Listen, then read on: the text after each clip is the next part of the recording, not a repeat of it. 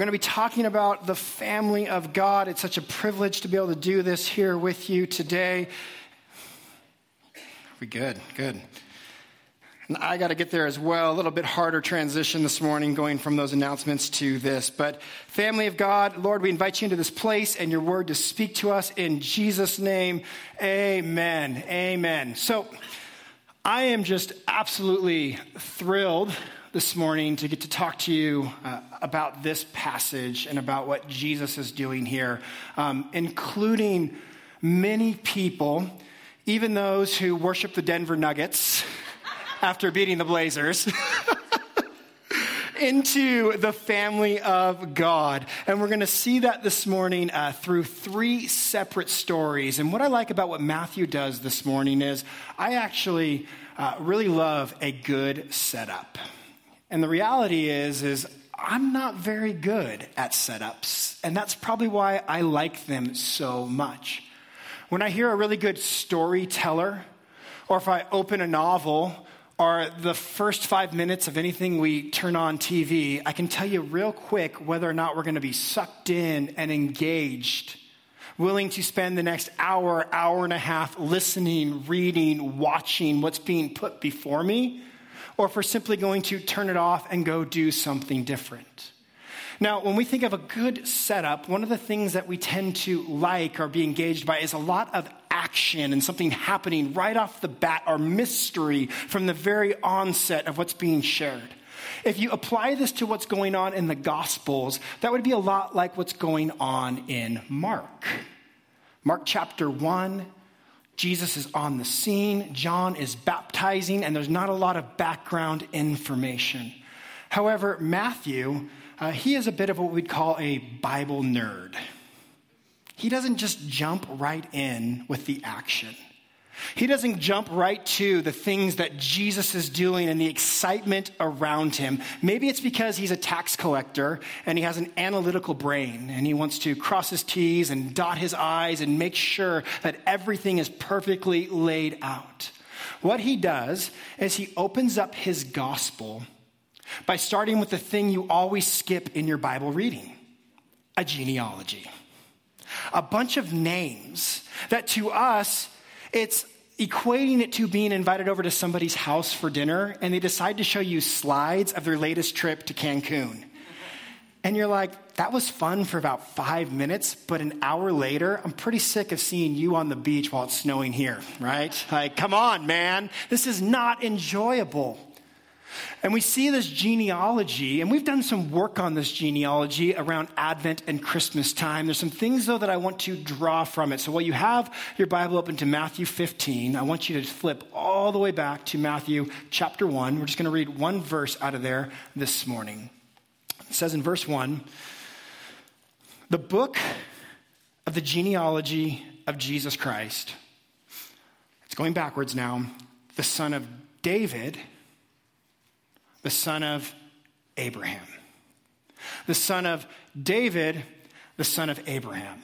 Now, what Matthew is doing is he's giving us a setup for some important names and figures that are going to appear throughout his gospel. One person that he excludes in this is somebody that we've talked about uh, predominantly so far in our text, and that is that of Moses. And we've talked about how Jesus is the better than Moses. He is the true redeemer, the true deliverer, the one who fulfills those shoes, that role for the hope of the world.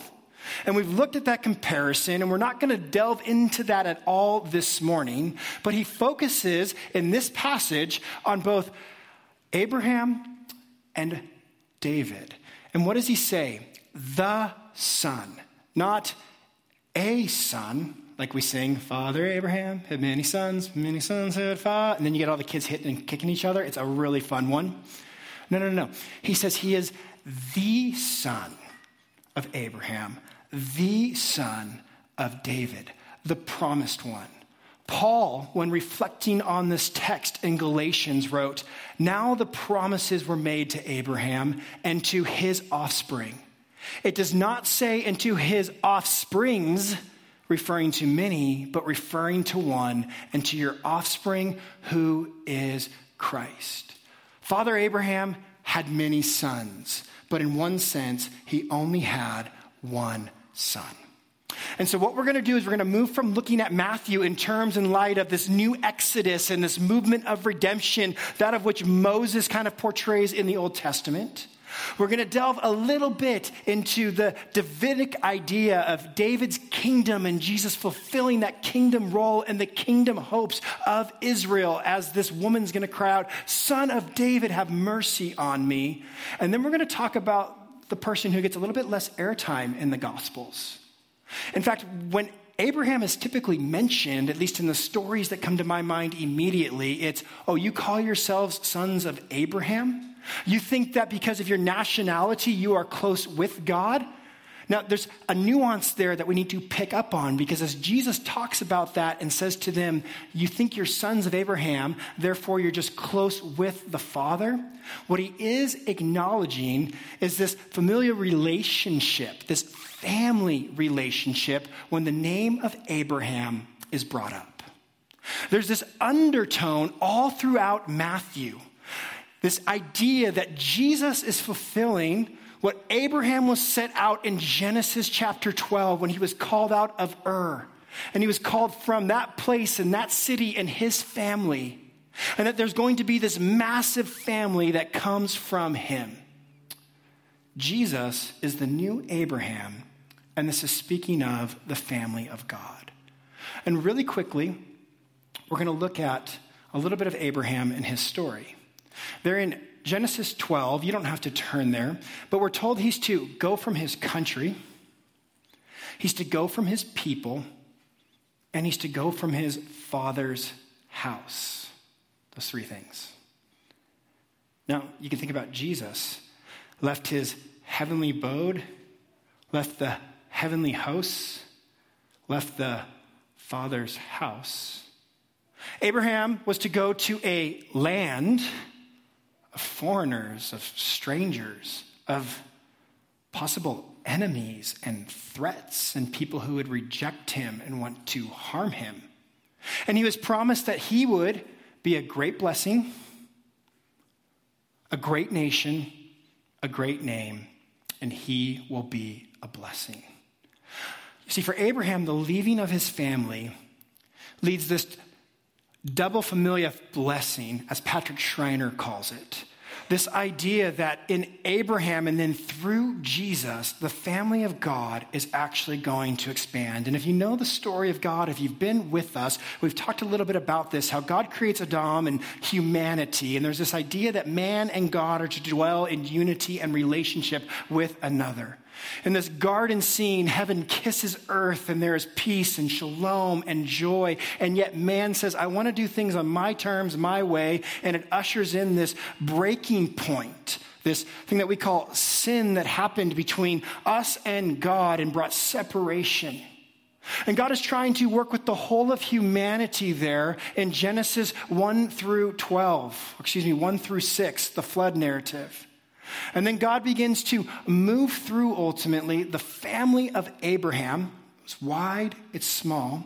Then to Jesus and back to humanity, the largeness of it, once again.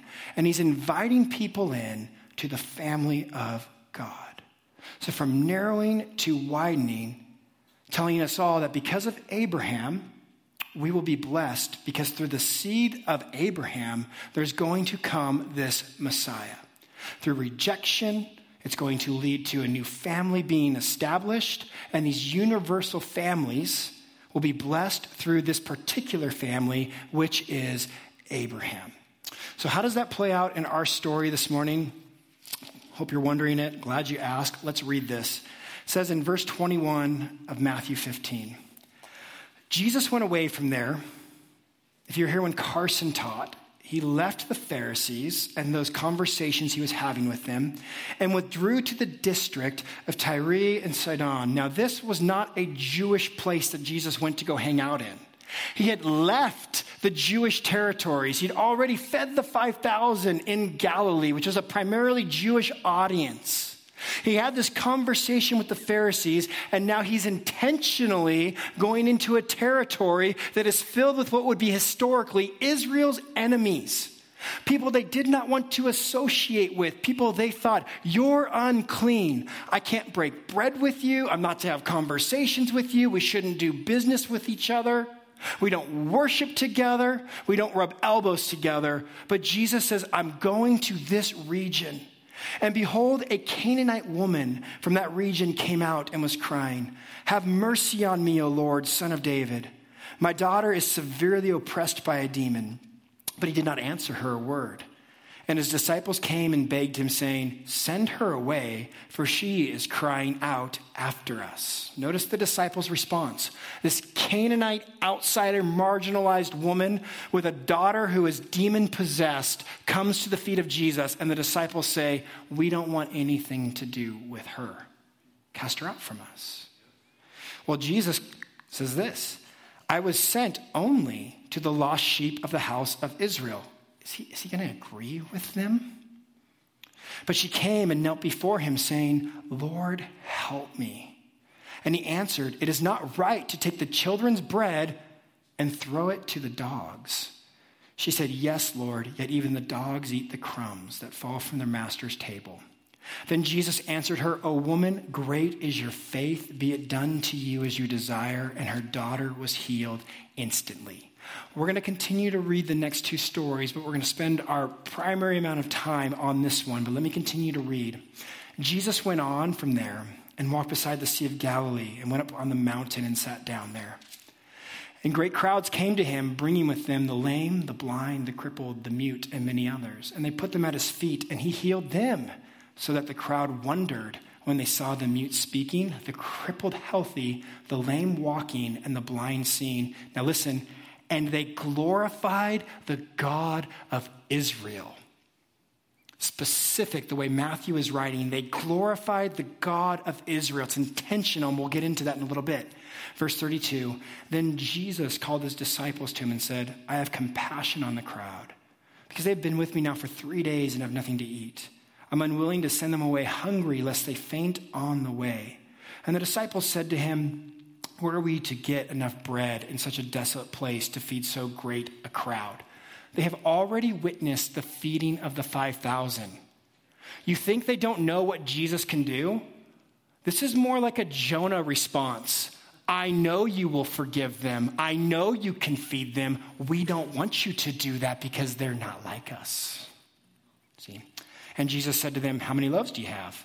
They said, Seven and a few small fish. And directing the crowd to sit down on the ground, he took seven loaves and the fish, and having given thanks, he broke them and gave them to the disciples. The disciples gave them to the crowds. They ate and were satisfied. They took up seven baskets full of broken pieces left over. Those who ate were 4,000 men, besides women and children. And after sending them away, the crowds, he got into the boat and went to the region of Magadan. It sounds like Mordor. All right, some fun stuff there.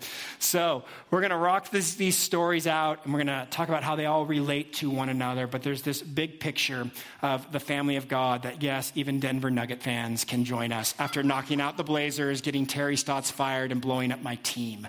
So, Love you, Dave. We've been going back on this for about eight years, nine years now, so it's cool. He's good. He's good. We don't have to escort him today. So, this story, these three stories, are all communicating one primary message. Matthew 15 is a huge turning point. Jesus has gone to the Jews. We've had the Sermon on the Mount. He's been in the Galilean region. He's been sharing with his people, and we've seen their rejection of Jesus.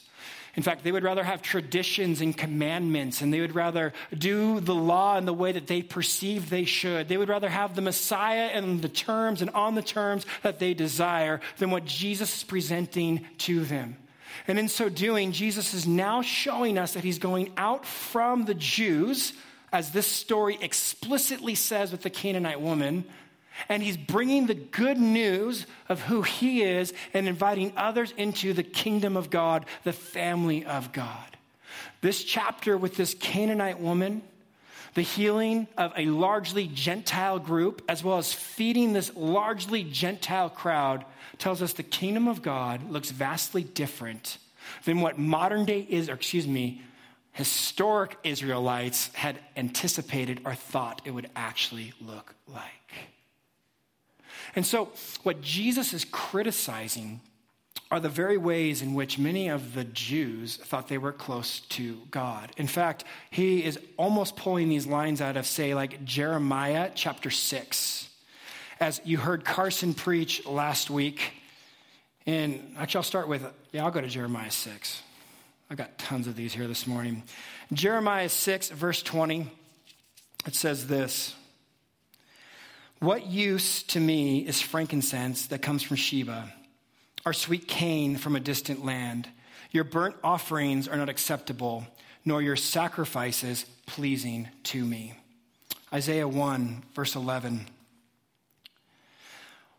What to me is the multitude of your sacrifice, says the Lord? I've had enough of burnt offerings of rams and f- the fat of well fed beasts. I do not delight in the blood of bulls or the lambs of, or of goats. When you come to appear before me, who has required of you this trampling of my courts? Bring no more vain offerings. Incense is an abomination to me. New moon and Sabbath and the calling of convocations. I cannot endure iniquity and solemn assembly. Your new moons and your appointed feasts, my soul hates. They have become a burden to me. I am weary of bearing them. When you spread out your hands, I will hide my eyes from you. Even though you make many prayers, I will not listen. And your hands are full of blood.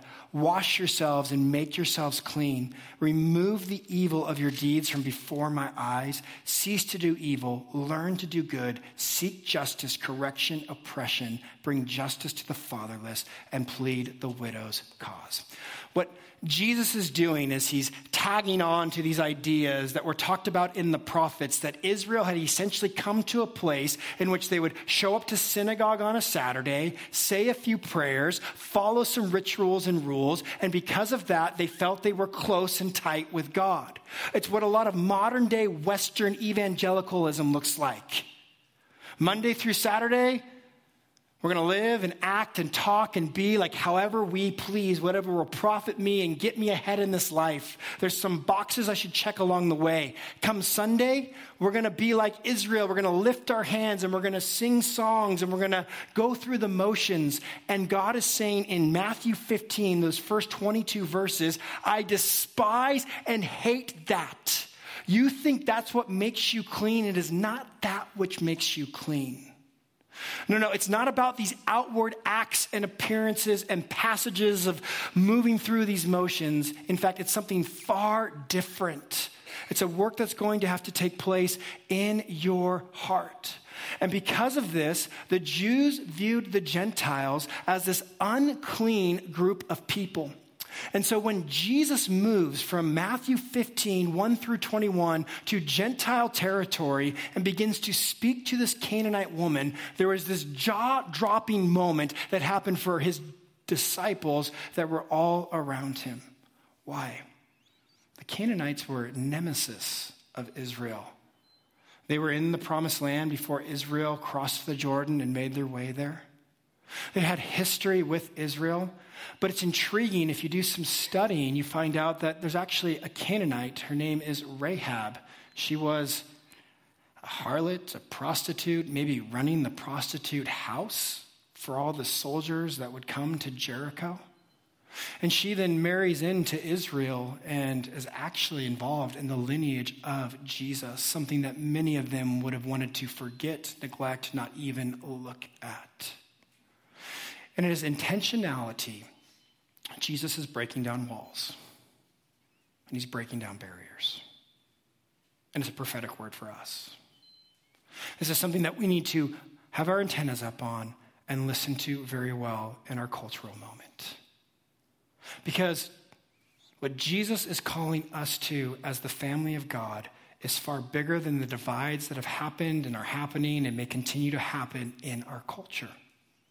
And what we need to be aware of and understand is that as we say yes to Jesus, we are people coming under his rule, his reign, and that determines how we act, respond, behave, not only in this place, but in the world outside of us. Jesus going and leaving Jewish territory for Gentile territory was a big statement in that day. So, what's happening?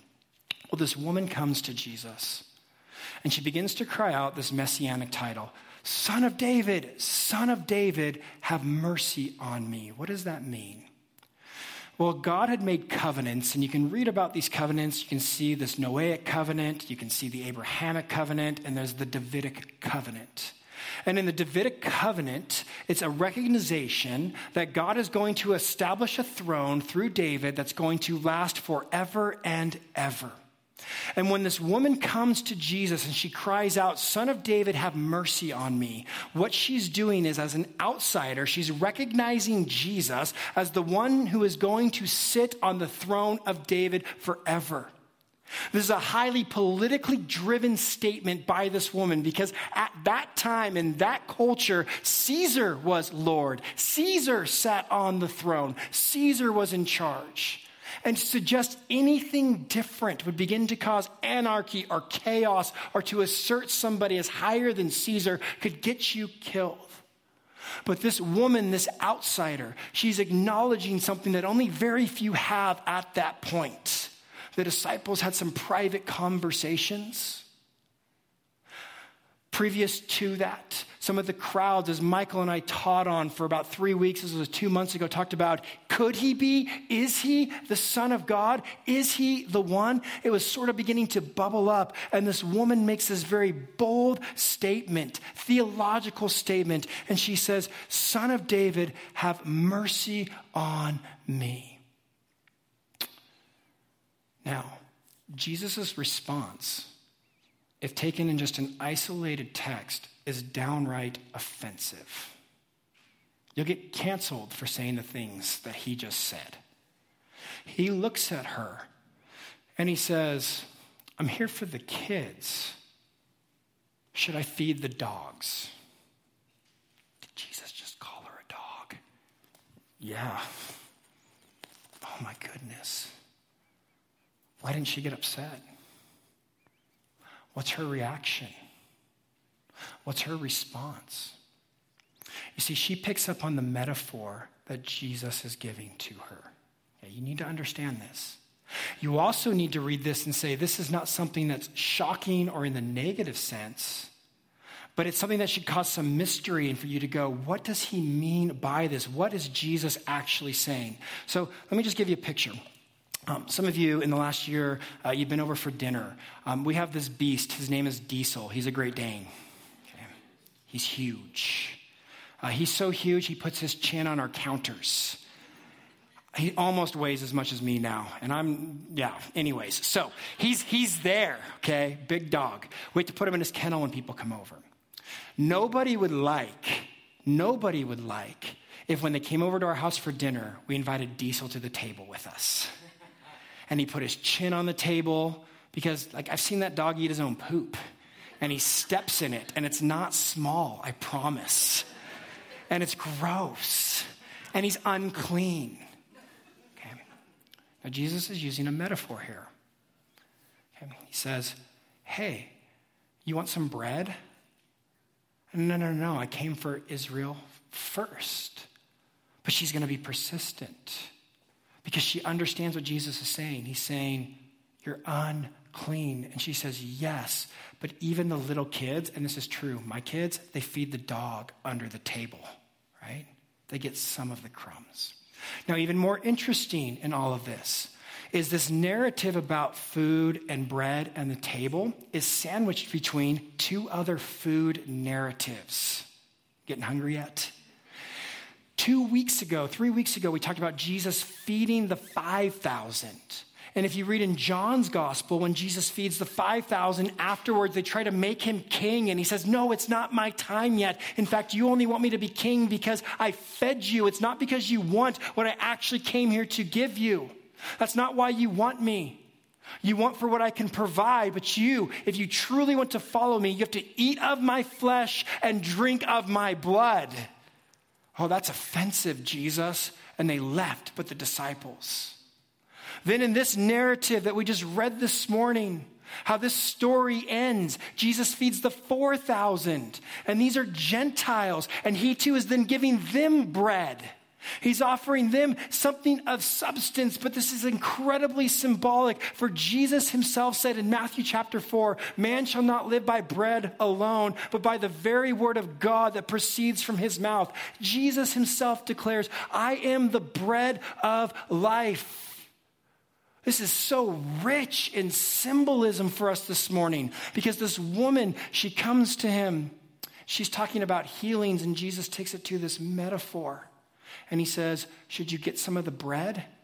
Do you want life? And she says, Oh, I get that you're here for Israel.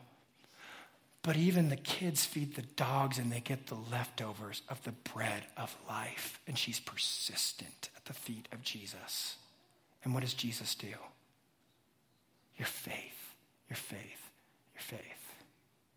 She acknowledges that he is who he says he is and that he can do what he said he would do. And there, her daughter is healed because she takes, symbolically, if you want, metaphorically, of the bread that he is the bread of life. Isn't Matthew incredible? Aren't nerds awesome? The way they can write. And if you're like, Brett, you might be one of them. No, I just read one of them, okay? So that's where I got this from. This is so incredible when you get into piece these thoughts and these ideas together. That this woman who's a Gentile, who she is unclean, according to Matthew 15, 1 through 21, what the Pharisees said, she is unclean, not to be associated with, not to be anywhere near Jesus, the Jews, his disciples. She hasn't washed properly and he's saying, Your faith, you are made clean. Now, Jesus, when he looks at the Gentiles, they are not undefiled because they are Gentiles. They have the exact same sin problem that all people have. And we get to eat of the scraps and partake of what Jesus is doing. All right, I would love to get into the next two texts, but I'll just sum it up real quick. As you finish out chapter 15 in Matthew, there's a large Gentile crowd. They're healed and they praise the God of Israel. That clues you into the fact that Jesus is now healing non Israelites. He is being sent, he is going towards the Gentiles and including them in the kingdom of God. The feeding of the 4,000 is a mostly Gentile crowd. And once again, Jesus is doing for the Gentiles what he was doing for Israel and he's inviting and welcoming them in. And if you look at this, this gives us a great summary of in chapter 15, 1 through 20, the Jews have these food laws, they're now annulled. Jesus journeys up into Gentile territory and heals a Gentile girl. The crowds are now healed, the crowds are now fed. And these are not just neat stories to tell you Jesus is something special. We get it, we already know that about Jesus. It's talking about his kingdom and his mission and what's making us a family. So, what do we do with this this morning?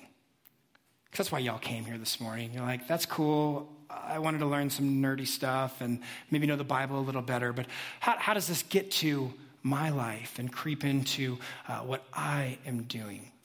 For the last year, we've been using this language that we are a church church family that is committed to following the ways of Jesus, that is studying the scriptures like Jesus, praising and worshiping Jesus, and then going and doing the things that Jesus did.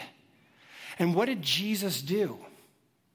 I mean, because when I hear that statement, in fact, when Michael and I first started talking about that statement, I was like, do the things Jesus did? Like, can I see the fine print on that? Because Jesus did some crazy stuff, bro.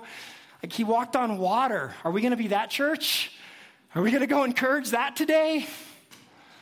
Are we going to get a little weird up in here sometimes? Is that, is that what's going to happen? And there can be this misconception and when we say those words of doing the things that Jesus did. And what we tend to lean into is the supernatural things that Jesus did. But there were some very natural and obvious things that Jesus did. First of all, Jesus was about bringing people into the kingdom. Didn't matter if they were Jewish and his people centurion or this Canaanite woman or the weird demoniac. We were down in San Diego. Uh, actually, I, San Diego would hate that. We were down in Oceanside. because they don't count that San Diego, right? it's kind of like Portland and Gresham, okay? So you get the analogy there. So we were down in this area, and this guy was just screaming like a bird at everybody that walked by him. And my kids are like, What's his problem?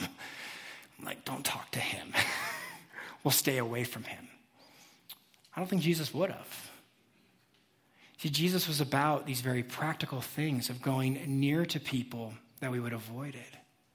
Doing the things that Jesus did is taking our time, our talent, our treasure, and applying them in ways in our life, in this community and in this church, one to another. Doing the things Jesus did means being priests one to another. Like I said, does that mean we're going to get all weird and it's going to be crazy up in here? Uh, no, not by any means. But as a church family, your leadership, we really desire that this church family would be priests one to another. That we'd be a family that actually prays with one another. That would be a family that knows what's going on in one another's lives because we talk to each other. That would be a church family that realizes this morning is not an event. Michael and I are not cool enough for it to be an event. I promise you that. We missed the smoke machines. We didn't learn about that in seminary or Bible college, okay? No, no. This is actually a family of God that cares for one another, that it's more than a learning center, that this is deeper than a TED talk. That you don't just come here to learn something cute and neat from the Bible and pack it in your back pocket for the next Bible debate that you have with somebody that doesn't believe in Jesus. Okay? That's not what we're doing here. Yes, learning the scriptures is something that we should be doing, but it's not all of it. It's certainly not the just smallest portion. Absolutely, we partake and we listen to the word of God and we grow because of it. But let me tell you this if all you're here for is learning, go podcast Matt Chandler, Tim Mackie, Tim Keller, Kevin DeYoung. And I could give you so many great teachers, professors that you could learn from that are going to blow me out of the water. But the difference between us and them is I'm going to know your name and you're going to know each other's names. And we're going to care for each other. To go and do the things Jesus did, it might mean that you actually this Sunday turn to your neighbor and pray, and the Spirit manifests emotional healing, physical healing, mental healing. Uh, there are practical needs that need to be met, and the Spirit might tap you on the shoulder and say, I want you to go meet that personally. See, too often when we associate going and doing the things Jesus did, we just want to regulate it to some spiritual or supernatural work. But there are so many simple things that Jesus has called us to do. Jesus invested in people, Jesus forgave others. Jesus showed grace and mercy, and he turned the other cheek. He spoke the truth in love, he encouraged others, he had compassion on them. He fasted, he prayed, and he knew the scriptures. And so, for us this morning, what might this look like? Very practically, like we did last week, maybe we feed other people. That's doing the things Jesus did. Maybe we clothe somebody as Jesus said if you have two tunics, give your neighbor one. Or show hospitality or generosity, forgiving others, turning the other cheek. Maybe God does something through you in this body in prayer and seeing God heal somebody. But as a family and a family of God, we need to learn to step into this. Sometimes it might be a little uncomfortable or awkward, but let's get used to the awkwardness and the uncomfortableness. And let's move from just simply being a learning center to being a place that does the things Jesus does. Let's pray. Jesus, thank you for including us, this group of what is probably 98% Gentile, and adding us into your family, grafting us in, as Paul said. And thank you that you want to actually work and move through us. And you invite us into the mystery like First Corinthians talks about, of praying for one another, of seeing you work and move in this place. God, help us to be a family that engages one another. It doesn't want to just get smarter or learn things, but truly wants to do the things that you did. Work that in us. In Jesus' name, amen. Amen. So here's what we're going to do this morning, and just a bit of a challenge. And, you know, you're going to have some outs. It's really easy. You can just stare forward or open your Bible or the Bible in the seat in front of you. But what I would love to see this church do this morning as we continue to worship the Lord is turn to somebody in here. You'll know if they're going to participate in this because they're going to look at you too. And it might be the person you came with and just ask them, what, what can I pray for you for? What can I pray for you for? And then I want you to pray for them. It's really simple. And then I want you to do this. They might share a practical need, a physical need. Maybe you just turn to God and say, Are you asking me to meet this or not, Lord? And have a real conversation with Him. Because it's not coincidence that you're just sitting next to somebody. In fact, when I was in Israel, our tour guide said, God's, excuse me, coincidence is just God's way of being anonymous. I loved it. I was 13 and it stuck with me. All right, loved it. Maybe God would have you meet that need. Maybe God wouldn't have you meet that need. Maybe God would just have you continue to pray. Maybe you don't have the means to meet that need. But goodness, I would love to see us be a church that does more than drink mediocre coffee, Fred and Meyer donuts, laugh a little, cry a little, be moved a little, and then walk out of here and nothing changes. What if God wants to manifest something through us in prayer and moving into that?